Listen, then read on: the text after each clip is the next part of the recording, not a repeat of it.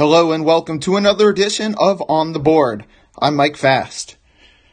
On today's episode, we quickly review week one of the NFL season and preview week two, which starts tonight with the Bengals and the Browns on Thursday night football. First impressions of week one, just off the top, were that it's good to have the NFL back. It was exciting the presentation from a broadcast perspective was strong. Really didn't realize there were no fans, or if you did, it didn't impact your viewing experience, I think it's safe to say. The quality of play was actually pretty good. By and large, considering there was no preseason and teams had only been scrimmaging against themselves, teams play pretty well. Of course, 16 teams won, 16 teams lost. Quickly, we'll run it down. And you think to yourself, as I read the winners of week one, if there's any real surprises. Ravens, Steelers, Patriots, Bills, Jaguars, I'll say right away, that was a big surprise for me. Titans, Chiefs, Chargers, Raiders, the Washington football team, a little bit of a surprise. Bears, Packers, Saints, Cardinals, Seahawks, and Rams. Definitely Jacksonville was the surprise of the league, although Washington, Philadelphia played some pretty close football games, even though Washington hasn't always come out the victor in recent years. But overall, good football. Glad to be back. Not a ton of big time injuries. That's always good. And you're always concerned about that coming off a period of inactivity. At least in a preseason, usually you can phase guys in. Usually in the first preseason game, depending on what a coach is feeling or depending on the level of experience a certain veteran has, you may get a guy for a series or a quarter, and then the next game you go to a half and so forth and so on. This time around, most teams just play their starters all the way through. And so when you look at the winners of week one, not a lot jumps out at you in terms of standouts. I mean, you can look at a team like the Cowboys, who, yes, I did predict to be in the Super Bowl, and yes, it's just one week. So I still hold that prediction. I still claim that. But you have to also account for them having a brand new head coach. Of course, not to the NFL, but to the team in Mike McCarthy. So there are adjustments that have to be made. And it, as we always say, you can have a flaw, quote unquote, but it can be such a small one, and that can make a difference if it comes at the wrong time. So while you may lose the game, you could be closer to winning than the score on the scoreboard or the box score or the game story may indicate.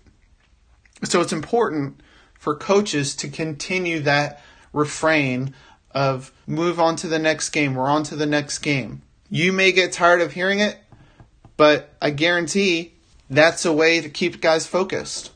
And so that's what they're going to do. Individuals that impressed me were, of course, Patrick Mahomes on Thursday night. And they had, did have some fans there in Kansas City, which was nice to see against Houston. Houston actually started pretty well with David Johnson running the football. And although it was the first game and they had rest, Kansas City, and Houston has some good defensive players, individually, that is, there wasn't a ton of expectation on the Chiefs compared to recent season openers where there's a full crowd and teams seem to be in their head and teams seem to feel like they need to have a Super Bowl like performance the very next game after they won the Super Bowl. In other words, the Chiefs came out calm, and focused. They weren't perfect in the beginning, but That doesn't matter. They accomplished their goal. They got into form sooner rather than later, and they took care of business. And that's impressive. Even if it didn't seem like the same amount of pressure a defending Super Bowl champion has when they debut a new season in prime time. The Chiefs still had pressure, may have just looked different, or we may just not have seen it. Nevertheless, they took care of business. Another team I was impressed with was the Patriots. Getting Cam Newton in and playing through, if you want to call it that, the lack of receiving threats, they were essentially telegraphing what they would do on offense. Not necessarily that they would run every play or that Cam would run a certain direction, but that run would be the focus of their offensive game plan. Because really, they had no other choice. And so it's always impressive, and you have to look at this objectively, whether you like the Patriots or you don't, whether you like Cam Newton or you don't. You have to appreciate when they know and the opposition knows what the focal point will be, and they execute their game plan anyway. And, by the way, Cam Newton's very first game of consequence in this New England system. So there was a lot writing on that. And Josh McDaniels, I'm sure, doesn't have a simple playbook. He seems like a guy that has a very complex playbook and can throw a lot at Cam. I'm sure he didn't throw the full weight of his playbook at Cam, but you get my point that it's probably not the easiest system to pick up. Still, Cam performed and performed very well. And then, of course, you have to give credit to Gardner Minshew and the Jacksonville Jaguars, who I predicted to be 1 in 15, and this may be their only win. But they went out and they won and they did their job. They played who was on their schedule and they got it done. I don't know what that means for the rest of their season, but considering losing Yannick Ngakoue and considering all of the press that led up to that and considering how they just seem to be devoid of any interest from the outside. It was pretty impressive to see them win on opening weekend when a lot of people, myself included, assumed they would lose. And as you know, the NFL is a 16 game season. The, excuse me, the NFL plays a 16 game season, I should say. And so every game is so important. So it doesn't matter if you think that, well, there was just week one, or the other team wasn't ready, or they won't win. The Jaguars won. So the Jaguars win essentially counts the same as the Ravens, the same as the Chiefs. Okay? That's important. And especially because if you want to go to a deeper level, Jaguars beat the Colts, Ravens beat the Browns, Chiefs beat the Texans, all of whom could be vying for a wild card spot at the end of the season. So if for whatever reason Jacksonville is competing with the Ravens and Chiefs for playoff positioning, which again I highly doubt, but it just illustrates the point that Jacksonville answered the call and they did what had to be done. And you always want to win in the NFL, especially in the division. That's goal number one. Because you win the division, you get a guaranteed home game in the playoffs. So credit to Jacksonville. I wanted to also highlight Lamar Jackson and the Ravens. Lamar yesterday was named AFC Offensive Player of the Week, which was no surprise. He, of course, uh, did outstanding against the Browns, and it was especially gratifying for him, sure, because the Browns were one of two teams to beat the Ravens in the regular season last year. And the Ravens as a whole, but especially Lamar, at least on the offensive side, really took care of their assignments. And what I mean by that is, after watching the game intently, each play, offense, defense, special teams, I could tell that the Ravens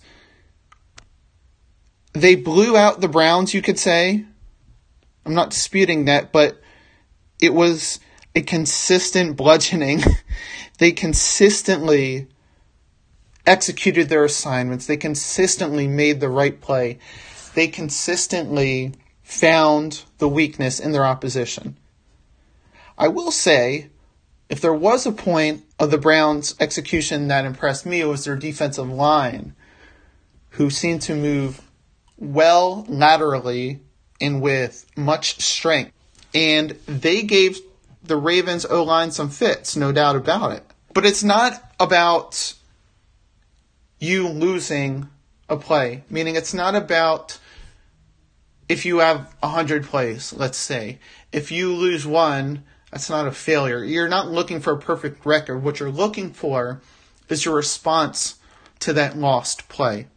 You're looking for, okay, you lose a play, you commit a penalty, you string together three, four, five, six, seven good plays. And over the course of the game, that works out to about, I don't know, 80, 85%.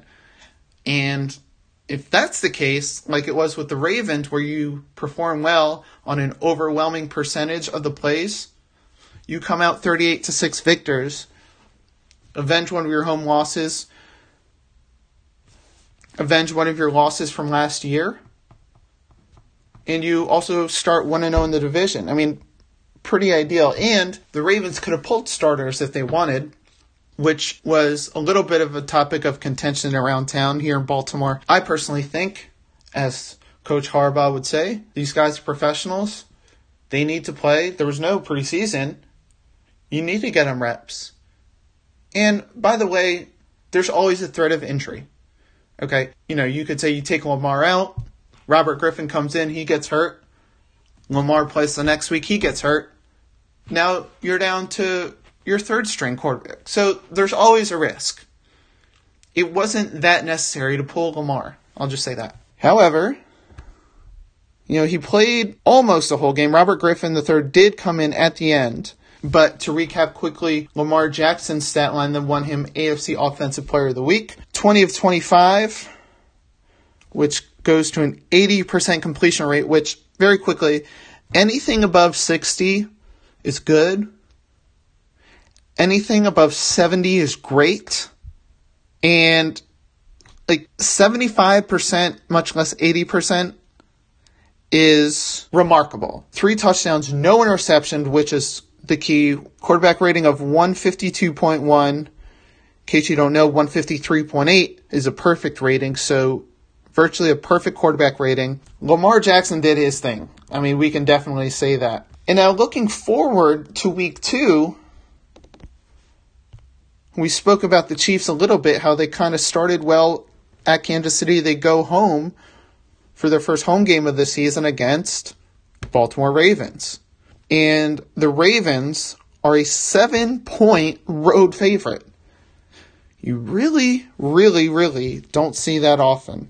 Kansas City is a nine point favorite at the Los Angeles Chargers, but that's the only other road favorite that's close to the Ravens line of minus seven. What would you know? Ravens and Chiefs, the prohibitive favorites to win the Super Bowl. So you're probably if you're a Ravens or Chiefs fan, going to see a lot of road favorite lines this season. In looking forward to that Ravens Texans game, you never want to take any team for granted, especially a team with a guy like Deshaun Watson at quarterback.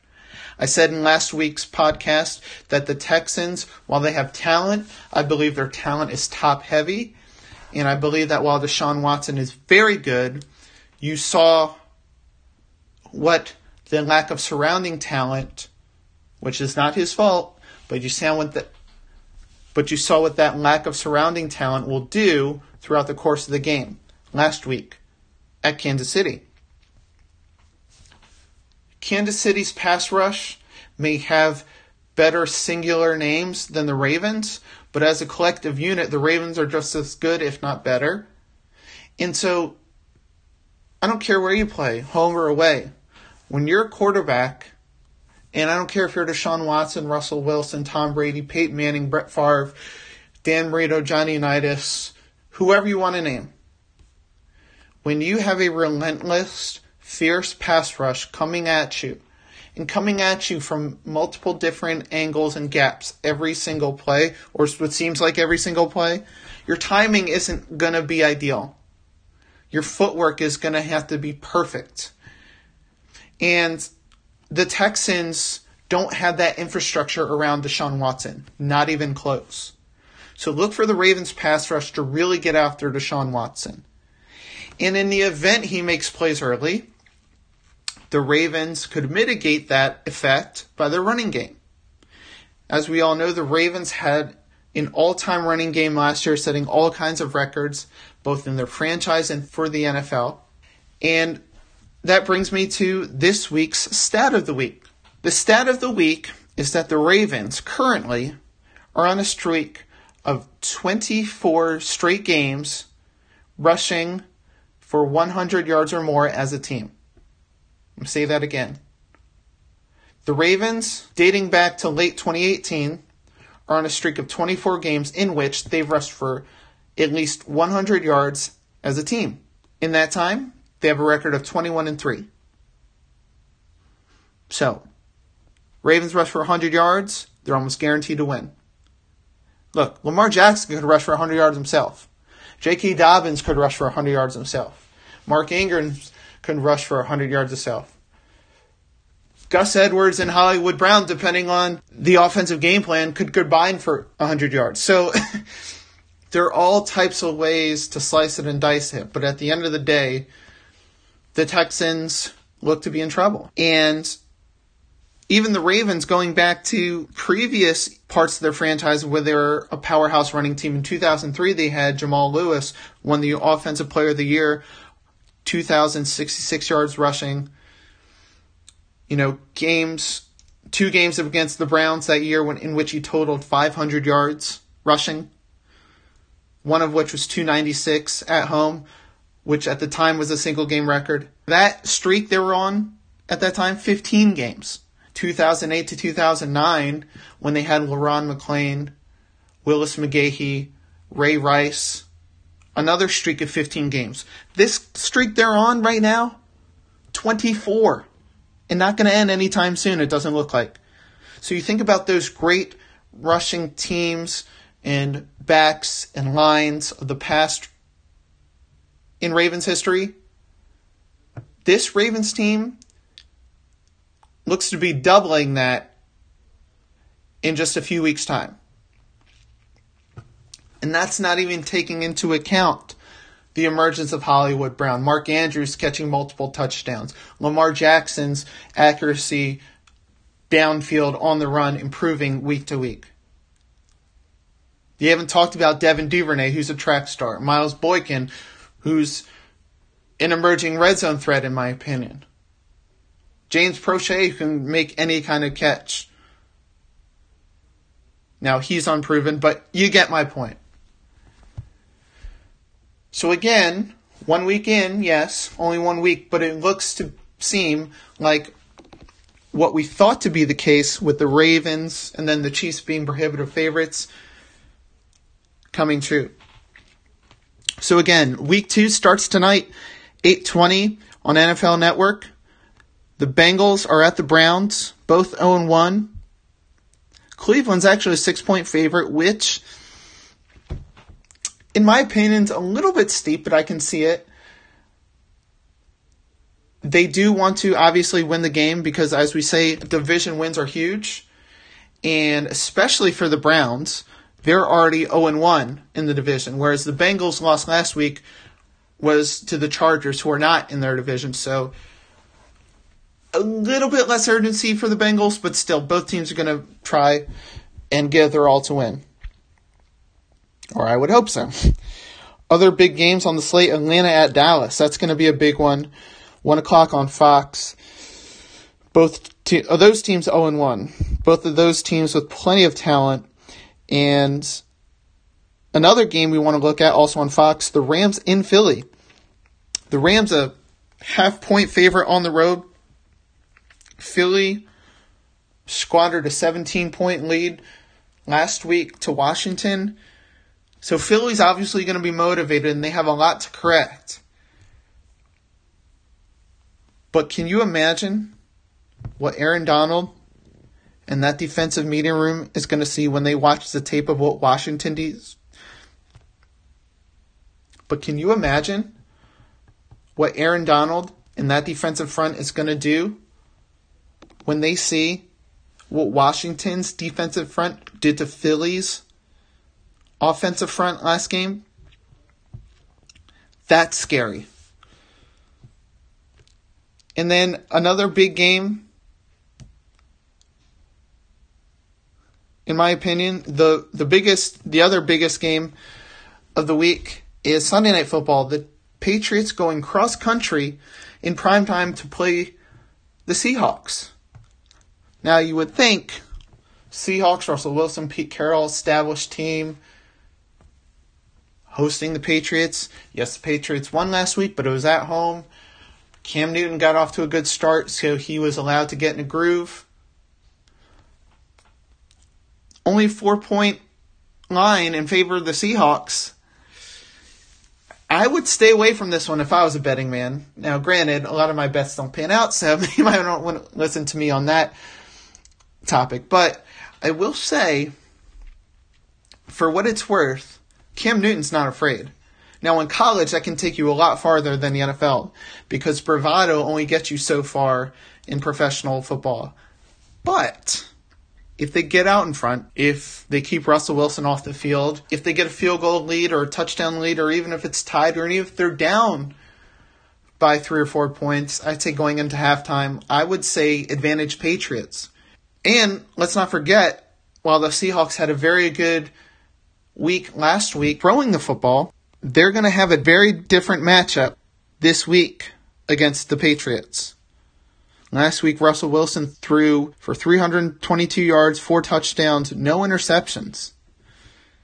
Okay, at Atlanta. This week, he's going to face Stephon Gilmore, reigning Defensive Player of the Year. And if there's anyone that can match up with DK Metcalf right now, it's Gilmore wouldn't it be ironic if after that one game where he did well, he would have to go up against maybe the best corner in the NFL?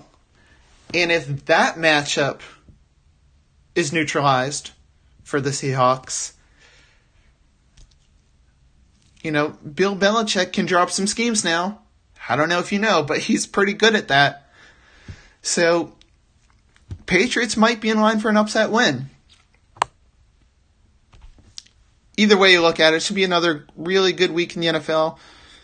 A lot of good teams trying to avoid that 0 2 start. 0 2 teams traditionally are virtually out of the playoff race. Seems crazy so early in the season, but it's so hard, statistically speaking, to go 0 2, to go from 0 2 to, but it's so hard, statistically speaking, to go from 0 2 to the playoffs. But that looks like a good week for me.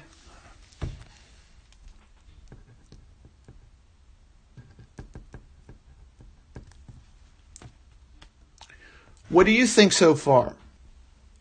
Who are you looking for to continue their dominance or to bounce back from a poor week one? I was thinking this week of how the MVP race is starting to shape up, even though it's only week one, and how the usual suspects of Lamar Jackson, Patrick Mahomes, Russell Wilson are coming into the fold, and rightfully so. But I was thinking, what if an uh, but I was thinking, what if a non-quarterback won it this year? What if you had to name a non-quarterback to go with? The last time a player that didn't play quarterback won the NFL MVP was Adrian Peterson over 10 years ago. This year, before the season, if I had to make that choice, it would be Christian McCaffrey, and he had a very good game. But another name I would add to that is Davante Adams. Because if he stays healthy, and if last week was any indication, watch out. I mean, what he did last week to the Minnesota secondary was it was beyond impressive. I mean I mean 14 receptions, 156 yards, two touchdowns. He was targeted 17 times and caught 14 of them. And as we said with the Patriots, the team they were playing last week, the Miami Dolphins, they knew Cam was going to run the ball. The Vikings knew Davante Adams was going to be Rodgers' premier target. Nevertheless, Davante Adams balled out. And there was one of his touchdowns where he was essentially standing, not even moving. He, he had gone as far as the end zone would let him. He was standing. His footwork was perfect. The throw by Rodgers was perfect. And it just showed how you can play what you believe to be perfect coverage, and that can still not be enough. Rodgers has done that year after year with Greg Jennings, Donald Driver, Randall Cobb, Jordy Nelson, now Davante Adams. And when he and his receiver are on the same page, I haven't seen anyone better since Manning and Harrison, or Manning Wayne, depending on how you want to look at it.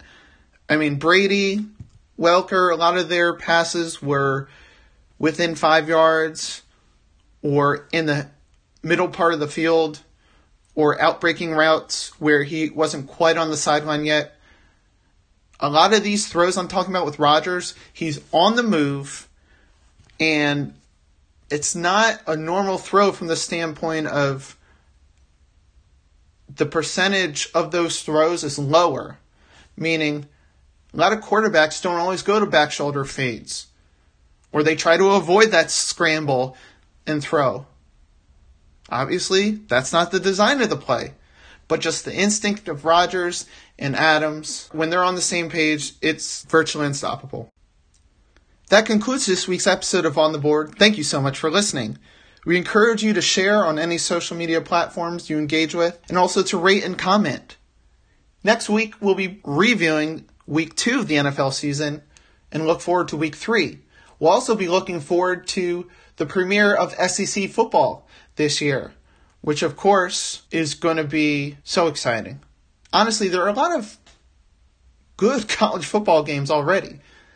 And props to the leagues and the teams and the players and the coaches and the staffs who are playing, who have gone through the protocols and followed regulations and have got their guys out there on the field. It's been a breath of fresh air. And when you add SEC to the mix, it's only going to ramp up the excitement. So stay tuned for that. So again, thank you for listening. This has been On the Board.